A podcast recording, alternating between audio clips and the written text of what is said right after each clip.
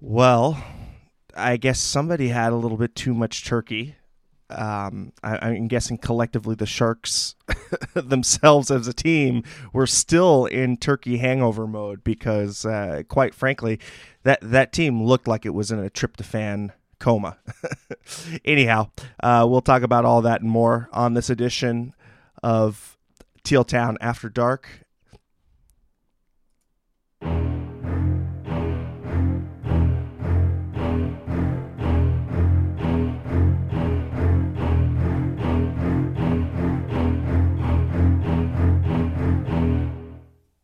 But first, if you want to be a part of the show and teal together and interact with us, chat with us and fellow Sharks fans on the page or the social media channels that we got going on, that would be the Twitter, the Instagram, the Facebook, the YouTube chat, of course, SoundCloud, Reddit, and all of the shenanigans that go along in the Discord. Find everything else and some more great articles up on tealtownusa.com. Today, I am happen, happy to be joined by Al Martinet. Al, how are you doing this evening? Hey, how you doing? Happy Thanksgiving, everyone. Oh yes, happy Thanksgiving indeed. And uh, yeah, um, quickly right off you off the hop there, Al. What what are your some wide brush thoughts and and just where the team is at right now?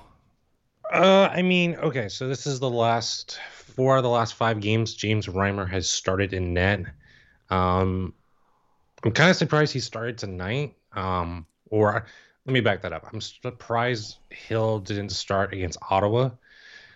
Um, and then that way you would have had a fresh Reimer for against the Maple Leafs. But you know, the first first period was back and forth, but the second period is where the Sharks really lost it.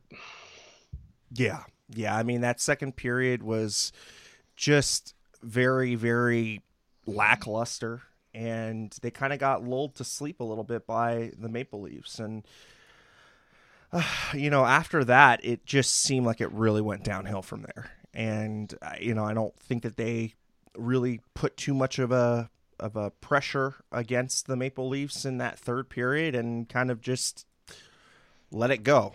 And I think at this point, you know, the Sharks have probably, you know, it seemed mentally like they kind of moved on a little bit, and and it seemed like, uh, you know, that they kind of were already in that third period were already kind of forlorn about the about the eventual outcome. You know, I mean, that's kind of what it seemed like to me.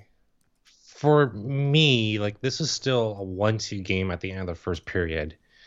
You could have still made this competitive, you know, in, in the second period, but you know the Leafs are a very good team, um, top to bottom, um, and they're also really good right now. Um, they beat the Kings, I think, six to two on Wednesday or Thursday, or I think it was Tuesday. It was Either Tuesday, way, their last yeah. game they beat the Kings six to two, um, pretty convincingly, and it wasn't even close. Um, and they're one of the best teams in the Eastern Conference. And right now, like the Sharks against competitive playoff teams are just not showing up. Um, this is a consistent theme that I've seen. And, you know, when we, I think the last team the Sharks beat, yeah, it was against Carolina, but um, Carolina it still took over, yeah, and it took still took overtime, um, and didn't really look to.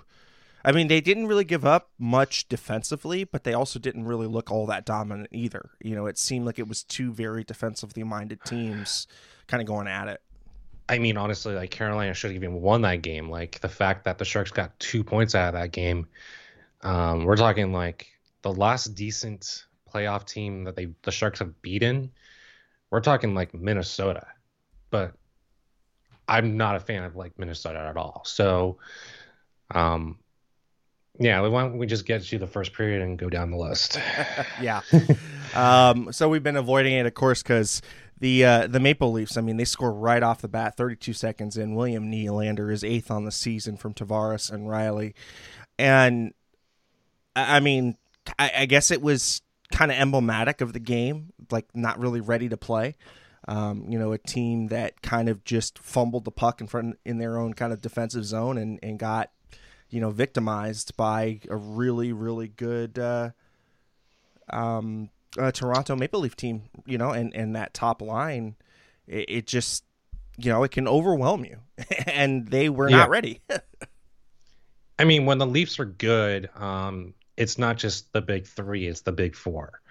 When William Nylander is one of those top billings, um, I mean, they paid him like a top four, and when he shows up, he's one of the best. But you know, he did go through a goal, you know, drought recently. I think this his this was his seventh game drought, or this was this goal ended his seventh game drought. Um, but honestly, like if he's going good, like this team is red hot right now. So um, it's good to see him get going, but not against the Sharks. And I'm yeah. speaking as a fantasy hockey hockey player. Yeah, yeah. Uh, but you know, it was nice to see uh, the team kind of bounce back and push back a little bit. Uh, Nick Bonino getting a goal uh, in the uh, his second, you know, on back to back games, so that's awesome to see. Gregor and Karlsson uh, with the assist there, that coming in at 441 or 444. And um, you know, at at first I thought, okay, you know, maybe you know, right after that goal was scored, I was like, okay, you know, maybe they're kind of getting their feet into it. You know, maybe they're kind of just you know, it took a little bit to kind of wade into the game, but you know, they're they're here and they're you know going to be pulled along into the deep end by Toronto. Yeah. But then Wayne Simmonds comes back and just you know kind of puts the dagger in that good feeling that they had. Um, Wayne Simmonds is second on the season. Kampf and Ritchie with the uh, with the assists there, and that comes at five sixteen, so the very next shift. And you know, I think it's been kind of a mark of this team that they really, uh, I kind of, I guess, are bipolar in the fact that you know they can go through some really good stretches and they can get some really really good feel good moments. But then equally so there are are these big upsets that happen whether it's a goal that happens you know in the first you know minute of a game or whether it's a, uh, in the last minute of the game or or just um, you know a goal at a critical time you know kind of killing off the mojo. It seems like they never can really dictate the the tempo of the game you know? It's like they're always kind of catching up and they're always kind of uh, playing to however the the other team wants. And i think we saw it in that game against um, Ottawa, where Ottawa kind of really started to dictate dictate the the physical play at the beginning of the game, and that kind of yeah. Brought the Sharks into it. But the Sharks now playing against a skill team, against a team that's very much on the the puck possession and and just a swarm mentality in Toronto. I don't think that they have the you know they don't have the pieces to go against them, and they don't have the pieces to to match up you know one through six on the you know on the first two lines or or one through four on the D and and I think that the Sharks kind of got caught playing Toronto's game a little bit. I mean, having Toronto score the first goal in the first 30 seconds was not a good sign, but your big hope going into this game was that like Toronto was starting their third string goalie tonight. I mean, Joseph Woll, I mean, hats off to him. He played decent, but like he's not uh, your starting goalie. And Campbell, who might be your Vezina candidate so far this season for just like in the league in general, he's been great. But like um, Joseph Woll was your starter in that, and the Leafs are very, very they're trying to limit pucks going to the net of all times for a reason because I think the Bonino goal was pretty much a, a really light goal and you thought you could get some momentum, but that Wayne Simmonds tip from the net um, really did kind of kill all momentum for the rest of the game. Yeah, no, I agree, and I, I think going into that second period, we had we had said that things had gotten a little compounded, but you know, it, it just kind of it starts right in that first five minutes. I mean, Auston Matthews getting um, getting his ninth on the season. Bunting and Liljegren with the uh, with the assist there at 457. And at that point, to me, guys, I I just thought that um, it, at that point, that is kind of when the Sharks were resigned with their fate. And, and then, of course, you know, five minutes later, John Tavares follows up again uh, with his 10th on the season on the power play. And, you know, if anybody had any hopes of mounting anything, I mean, that one kind of killed it, you know, right then and there. Um, Nylander and Marner getting the assists there. Um, and again, now we're starting to talk about special teams again. I mean, we're talking um, the power, the the PK is starting to leak a little bit of oil.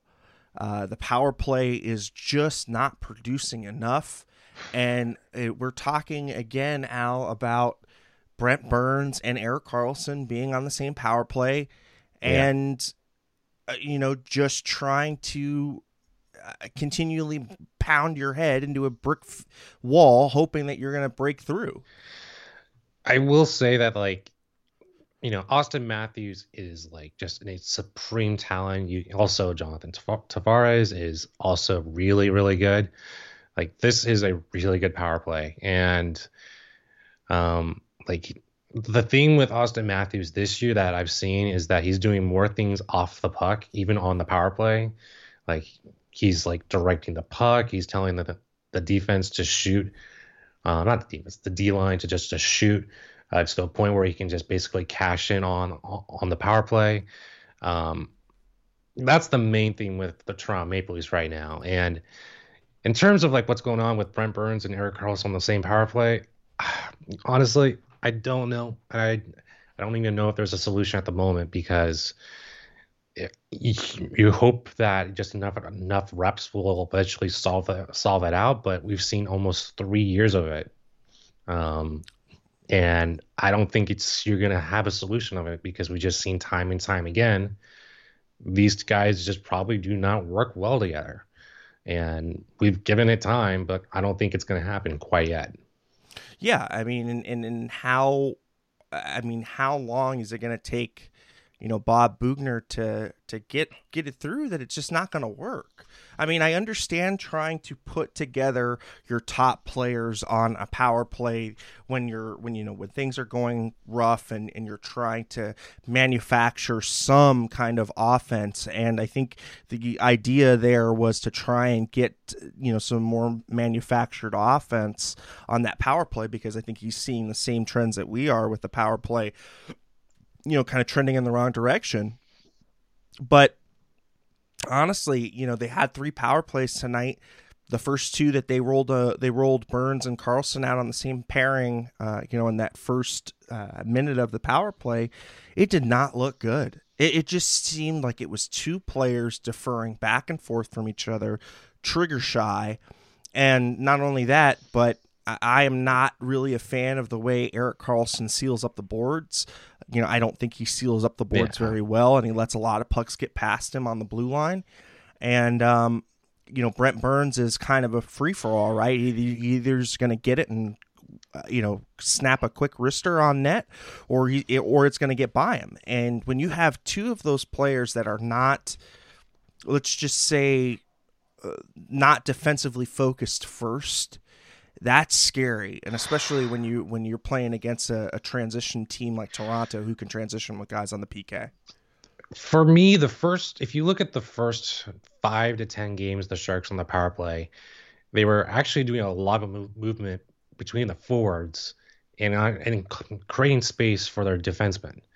Um, you know last year and even the year before that um, Um, a lot of the times, you would just have the standard point from you know the Burns shot from the point, and defenses would just know what to do time and time again. Um, and you know you have to give Erik Karlsson space, you have to give Brent Burns space, but if there's no space for them to work with, then regardless of how good they are, it does not matter where the shot is. Um, so I don't know if that's just a coaching fault because uh, we've seen this now for almost three years, but um, maybe just move the puck with the forwards, drive the puck um, between the net or behind the net. But, um, you know, I just want to see more movement between uh, left or right and get more pucks to the net. Yeah, no, I, I, I agree, and and uh, we've got uh, AJ Manning the uh, the Zoom conference. So thank you, AJ. He's going to be feeding us some quotes in. Boughner confirms that Reimer will start against Chicago on Sunday, uh, so that's Jesus. very very interesting. Uh, then we've got uh, another one, another little stat that that AJ is putting up for us. Burns had nine points during a six point game streak, uh, six game point streak during the COVID protocol. Since players have returned versus Colorado six games ago, Burns has zero points. So again, I, I it's it's the whole alpha dog. Uh, you know, is it the the whole alpha dog? Whose blue line is it, and will these two ever coexist on the same blue line? And and I think we we've continually seen that that it's it's difficult for them to integrate those two players together. It, it really is, and and I just don't think that they have um, very much chemistry together, and I and I think that they both want the puck a, a lot of the time. So uh, if Reimer is starting against Chicago, that makes six out of the last seven he started. Now Hill obviously started or you know came in for Reimer halfway through the second period, but like which I thought was a is... good move. I, I, I mean I thought that that was a good move, and I thought you know one thing I, I wanted to bring up was that it was interesting because you know Adin Hill had gotten passed up on on a few different starts. So it's like, okay, yeah. you know, we're gonna get Adin Hill in.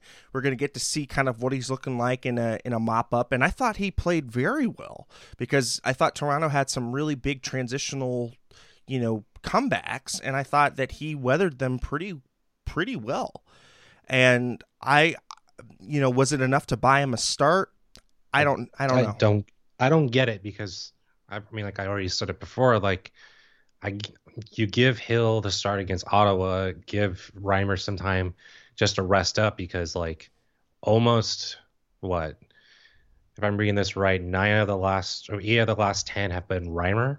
Right. Like that's just not sustainable. Like you're burning out your goaltender to the point where he just can't be productive. Like yeah, his Niemi-esque. Niemi-esque. Yes. Um like I like Reimer, but like, I mean, Hill was the guy you traded for. So I don't know if there was something going on, like some injury or some something mental, but like, again, against Washington, he wasn't great, but like, you got to keep keep going to him. Yeah, especially if if this team is, you know, a a team that's still in transition, right? I mean, th- this isn't a team that's going to you know it's not expected to make a lot of noise and stuff and really you're trying to integrate new players and trying to you know still develop what you got and that would lend itself to having Adin Hill try and get as many starts as he can to you know yeah.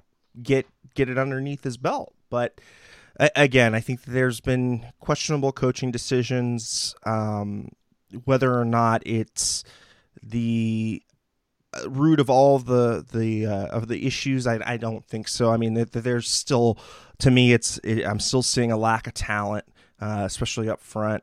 Um, you know i think i'm still concerned with the foot speed on the defense. I think that that's still been um, you know very much something that has been exploited against. Now i like when Hatakka is in the game and um, you know i feel that he added a lot of speed and I think to a certain extent, I've liked what I've seen from Radim Simek in his return.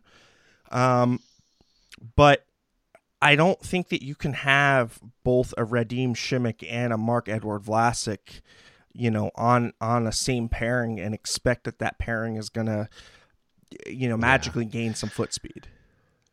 Yeah, like during the COVID protocols, like Simek was obviously out, but Milton um, stepped up and he was great with Erik Karlsson. Um, like the thing with that COVID stretch was like Ryan Merkley was pretty decent, and there was calls to, you know, potentially trade Simek for something else. Um, yeah, I, I was, think I called. I think we were talking about that. Yeah, and I'm I'm just not too sure what you do with him because like he has he still has another year on that contract. Yeah. Um, and that's I don't know what you do about it. Yeah, yeah, and uh, you know, Steve, uh, thank you uh, for for the comment. Uh, I really want to see how we do through eight to ten divisional games. It is starting to feel like the early season magic that has given way to statistics, though. Un, uh, unfortunately. And I, I think Steve, you're you're you're on to something. I think we we've both kind of talked a little bit about losing Eklund, um, and you know him being a potential uh, spark plug. You also have to remember we're missing Dahlén as well, you know, who's yep. also uh, an important factor in the offense. So I think a little bit of that youth exuberance is kind of out of the lineup right now. Um, but I also think that this is a team that's also still not sure what its identity is, and it's still a team that is it going to be defensive some nights? Is it going to be offensive another? I mean, because tonight we'll take a look on the shots on goal and just go period by period. Uh, eight shots on goal in the first period. Second second period they had 11 shots on goal, and then in the third they had 16 shots on goal. And really, that's when Woll really stood up quite well. Um, but 35 shots on net tonight. But it didn't really seem that way. It, it, it, felt as if the majority of the grade A chances was held by Toronto, and I don't know, man. I just felt like uh, maybe it's just my pessimism in the offense right now, but this is a team that's really struggling to generate quality chances in the zone. Yeah, I mean, I'll uh, just I know we just said a bunch of stats, but the I think the one stat that kind of illustrates that is the Sharks won most of their faceoffs, uh, 65% in the first period, and then in the second period, it was down to 39%. Now, some of that's because the Sharks took two power plays or took two, two penalties. penalties. Yeah, yeah, and you know, you know, uh, Toronto was obviously going to have the puck most of the time, yada yada yada. But like, you know, Toronto controlled most of that second period and controlled, you know, the net most of it. Um, you know, th- this is what a good team does: is they eliminate good chances, and just if you think you're going to get a get a good shot, you're going to screen the goalie, and at least eliminate all those bad shots. Yeah, no, I, I agree, and um, you know, we're also kind of looking at um, checking the ice times as well. And uh, interesting tonight, the ice time was very distributed on the back end. Uh, you you look at across, and no um, defenseman had more than 24 minutes, uh, and that was of course led by Brent Burns. So that's good to see that the um, you know the, the defensive ice time has has started to really be spread apart, apart evenly. Um, but again, I I just I just wonder because there is such a deferment between Burns and Karlsson, it it just creates this imbalance, and, and I think we all see it. And yeah, uh, you know, at this point, you know, Al, I don't know if it's, I don't know if it's remedy outside of a trade of one of those two. And uh, of Burns or Karlsson. yeah, yeah, I, I think that, you know, I think we're we've danced around it for a long time. But uh, I mean, I don't think you can trade either one. Um, Brent Burns is probably still a capable forward and capable defenseman if you wanted to do it either way. Um, but still, no movement clause on Burns, no movement clause on Erik Karlsson. Um, I've I kept my expectations pretty low on this team this season for pretty much I mean, if you look at what they brought in this season, it was really just William Eklund and Bonino and Reimer. Cogliano and Reimer and Adin Hill. But like, that's not like nearly enough to like replace the forward depth, and that's always been the issue. And that was going in thinking you were going to have Kane for 20 games. Now, I think they've done better than we ever would hope especially with knowing that you're going to have Kane with this suspension. Now he's going to come back in two games against New Jersey. Um, I thought they did great during the stretch, but um, we can get into that if you really want to. But like honestly, I've kind of resigned to myself thinking that like once they sent William Eklund back to uh, the Swedish team, that Kane was going to be back on this team, which is going to piss off the fan base, and it should. But you know, the Hockey Hall of Fame isn't the best of good people. Yeah, I mean, eh, the I think what you're trying to say is that the Hall of Fame is is littered with you know people yeah. that are not of of great ilk, meaning he can still play and he can still give you something, um, and he's still quite skilled, but the person himself is just, you know, at this point it's well documented. We don't have to go over it. Um, but no, I think you bring up a good point about what what is to happen with Evander Kane, and I've kind of always said it that if Kane is coming back, then I think you can kiss Hertl goodbye.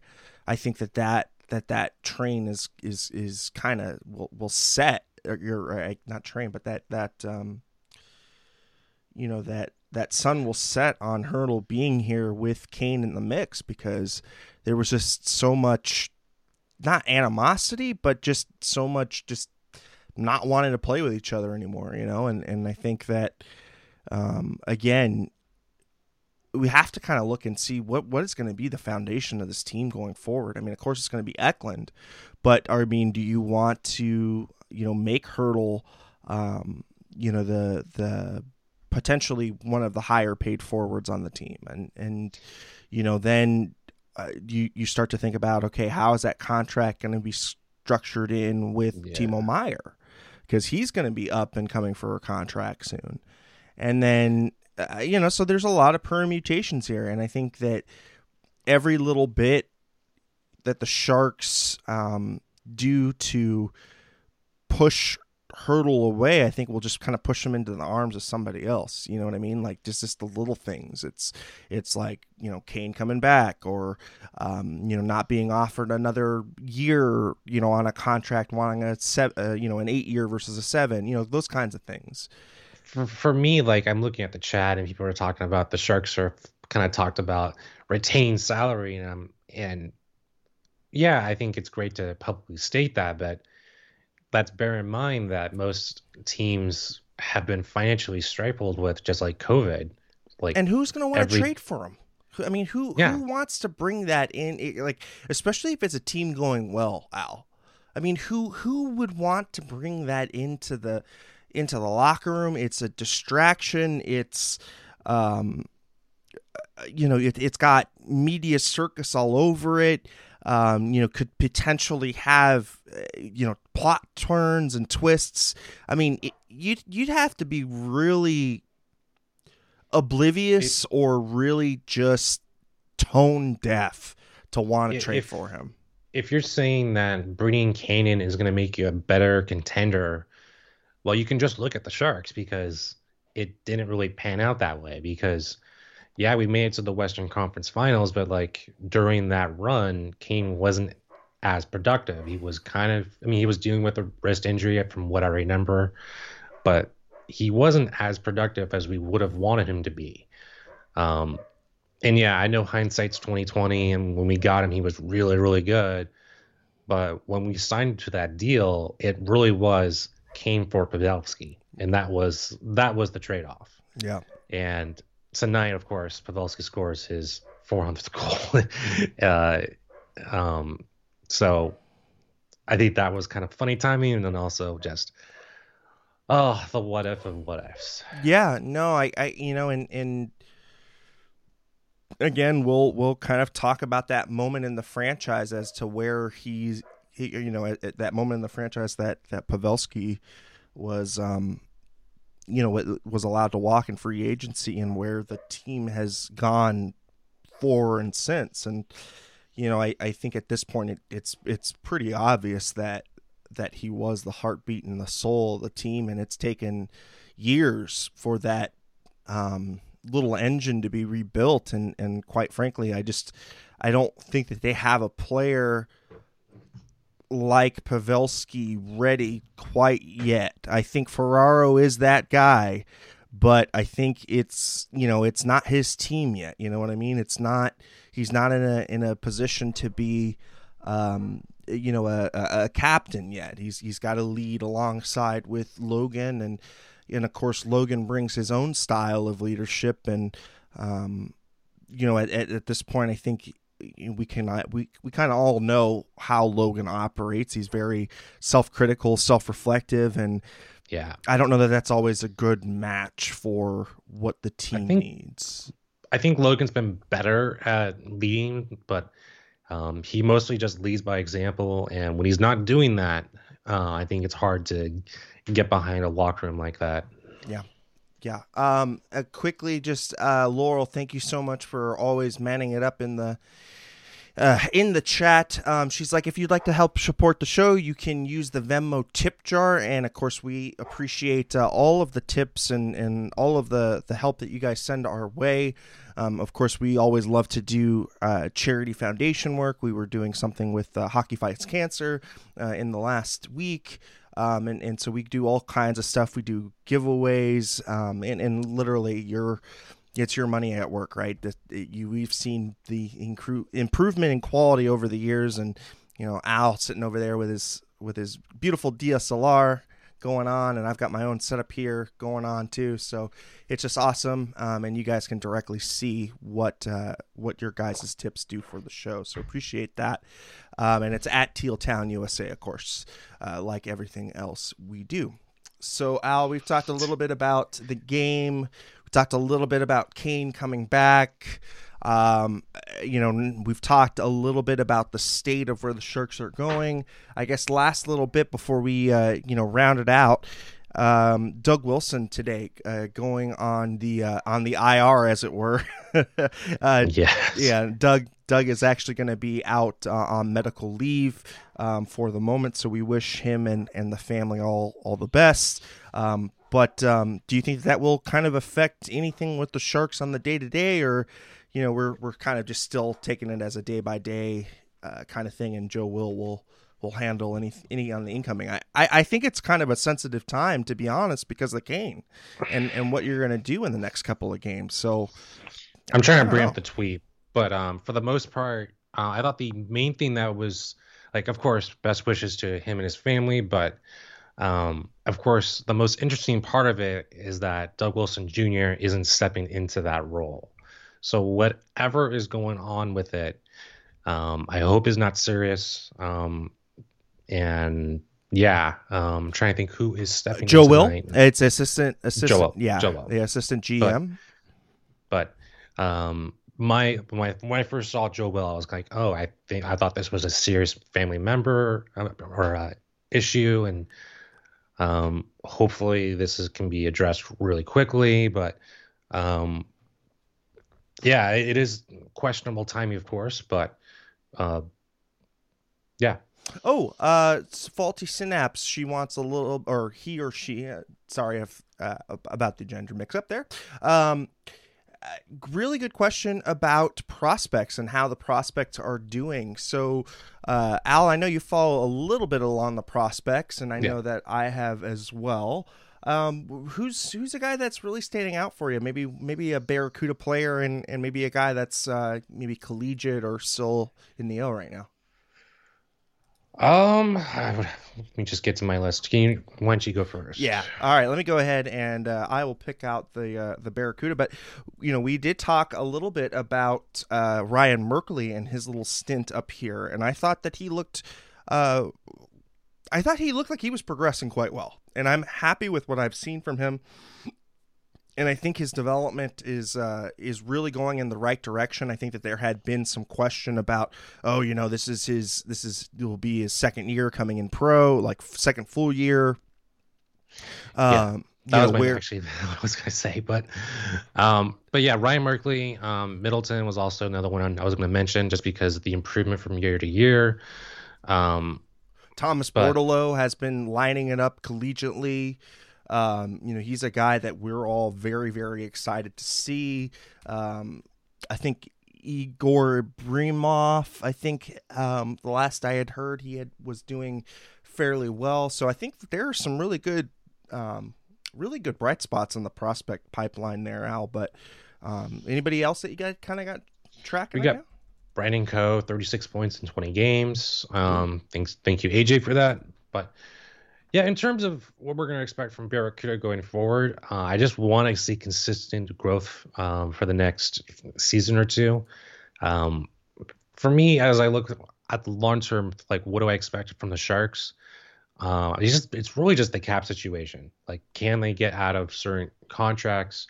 Can they continue growing the Barracuda? And it's really what can they get out of the Erik Karlsson deal? Because that's that's where I'm really, really like right now. I think the Sharks are decent, but right now they are a 500 team, and they are just maybe the same team as last year. Yeah. Um, for everybody who is interested, the Sharks do put out a prospect report. Uh, you can go ahead to go to the Sharks website, uh, San Jose Shark, or it's uh, NHL.com slash Sharks. Go underneath the team tab and underneath Next Wave Report, it is their monthly media guide slash prospect guide, and it's got uh, it's got all of the prospects up there, whether they were drafted or Barracuda prospects or they are uh, non-roster guys are up there, so that's pretty cool. Uh, like we were saying, Thomas Bordeleau, 11 points in 10 games uh, over in Michigan. Um, you've got uh, Alex Young. He's got eight points in nine games uh, for Colgate. Uh, you've got uh, the goaltending, eh, so-so in the NCAA. Um, but over on the CHL, I know that uh, AJ had pushed push it up too. Tristen Robins, 23 points in 13 games. Brandon Coe, 21 points in 14 games. So, yeah, there's some really good um, prospects on the horizon. Uh, horizon, and um, you know, just some guys that I think that we're going to be very interested to see where um, where they will be. So, yeah, I, I appreciate uh, appreciate the check in on the prospects. Um, and I guess we'll uh, we'll go to everybody's favorite segment, right? Let's do it. Have the goddamn common courtesy to give him a reach around. Yeah, it's the reach around. Probably the best part of this night. yes. For Friday, uh, November 26th, this is your reach around. Rangers beat up the Bruins 5 to 2. Strome, Hunt, Panarin, Lafreniere, and Trouba with the goals for the Rangers. The Blackhawks beat the Blues in overtime. You've got uh, uh, Kyrou, Hagel, and DeBrincat with your goals for the Blackhawks. The Wild spank the Jets seven to one in that Minnesota Winnipeg battle that Mr. Puck guy always loves. Uh, Goligoski, Zuccarello, Hartman, Zuccarello again, Merrill, Dumba, and Kaprizov with your goals for the Wild. And uh, Connor Hellebuyck got hella roasted tonight. Uh, the Hurricanes uh, beating up on the Flyers, and unfortunately, Ian Reed, Martin Jones was not playing. Mm, uh. Hur- yeah, Hurricanes put up a six spot against Carter Hart, Aho, uh, with two goals. Uh, Fast, Kotkaniemi, Lorentz, and uh, Svechnikov with the goals over for the Hurricanes. The Ducks beat up on the Senators for nothing.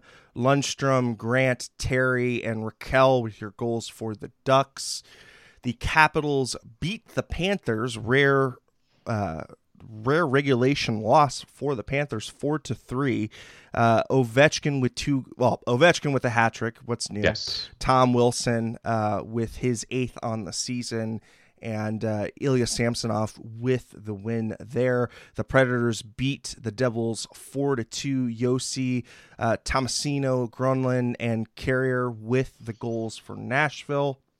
The Sabres beat the Canadiens four to one, and it's still very troubling over in Montreal. Q fire sale starting now.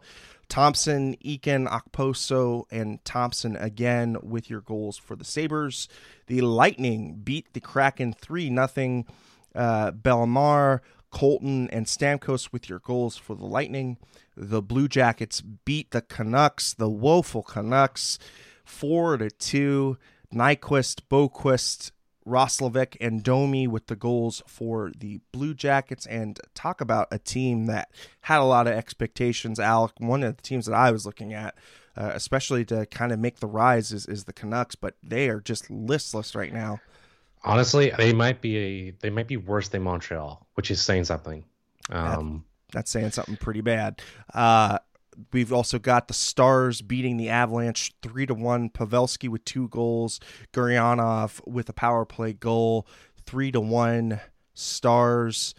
One nothing. Pittsburgh beats the Islanders. Tristan Jarry with the shutout. Uh, Kapanen with the goal. and uh, and the Penguins starting to put together something a little interesting over there in the Metro.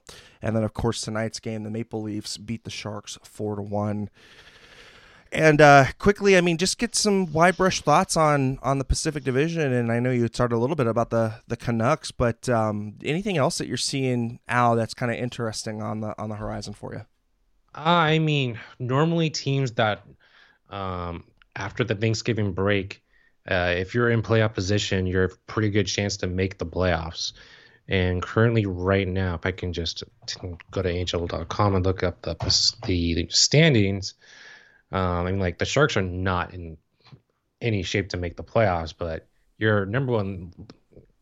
If you're looking at the Pacific right now, like the surprise right now is just it's still Anaheim is still in the top three.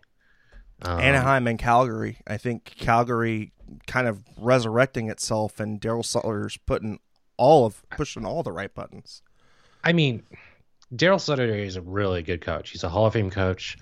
Um, he got those King, those LA Kings to, to the Stanley Cup. Um, Took again, a floundering Sharks program and made it something, you know, worth watching. Um, that yeah. that also, but like I'm not surprised about Edmonton because of course Connor McDavid. Yep. Uh, Draisaitl, but like, um, you know those top three teams and like if you're gonna say like the surprise of the year is Vegas, like they're doing pretty well right now, and they also just traded for Jack Eichel. So, and I don't think personally that, Jack Eichel is going to come back in March or February, but like you still are going to get a top what top 10 NHL talent um, in the Pacific. Yeah, the Sharks currently sit uh, two outside of a wild card spot.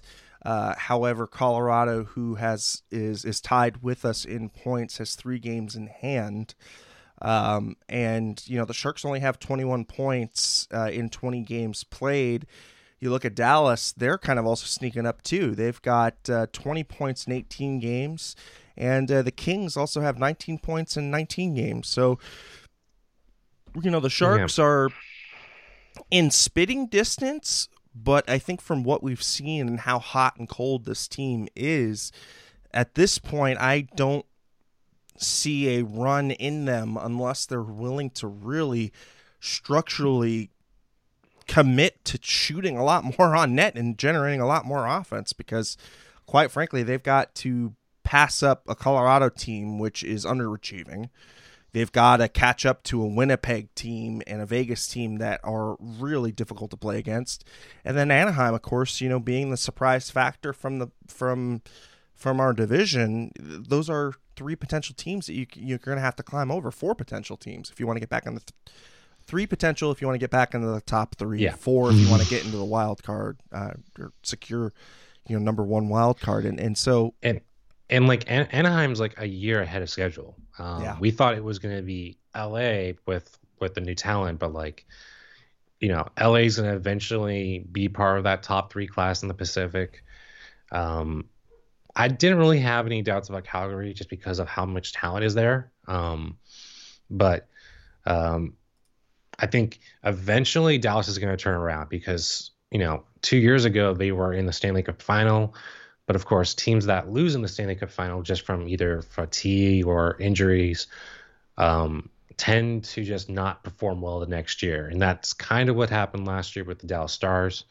Um, so it wouldn't surprise me if they go on a run in the Central because um, Arizona, of course, is in that division now. So they can definitely get some easy wins in that division, uh, just like every other team is. But um, honestly, I'm more than impressed with the Sharks at this point, just because again, you didn't have Kane for 22 games. Uh, you had a COVID stretch for seven. Um, I think the Sharks are in way better shape than than expected, and to be only fifth in the Pacific, that's still striking distance to make a run. Um, I know I'm giving the, the, team a lot more credit than it really deserves, but I no, I mean, I think you... we gotta, we've gotta, we've gotta call it like it is, though. I, you know, this is yeah. a team that's slightly above 500, and it's a team that you know we we were if you were to poll, you know, a bunch of hockey fans and even Sharks fans, I mean, there wasn't a lot of optimism coming out No. of the cellar. So I think in general, it's been a victory insofar as the team is doing better than what I expected. Um, is it trending in the right direction every night? I think that's still No. left to be desired. Yeah, and I think that there's still some some growing pains that are still going to be uh, going to be felt. Um, like after the 4-0 you know start they've been pretty inconsistent you know one win here then three losses there then and then it just against playoff teams that I've that I've talked about like they just get wiped wiped across the ice and especially against tonight um 4-1 against Toronto um 4-0 against Washington which was really worries worrisome because like of course um, either it was just bad coaching, but you leave Ovechkin wide open at his special spot. Like it, it's just like little things like that. But yeah, you know, That for the hurt. Sharks to only be three point, you know, four points out of the top three in the Pacific. Um, if you would have asked, you know, the Sharks, you know, front office, I think they would have taken it at this point. Yeah. Um. So yeah. Yeah, well, I, I think that pretty much wraps it up for us tonight, Al, and, and I appreciate you coming on. Um, I mean, quickly, have any any final wide brush thoughts, and you know where the where the people can find you. Um, first, I want to say happy Thanksgiving to everyone.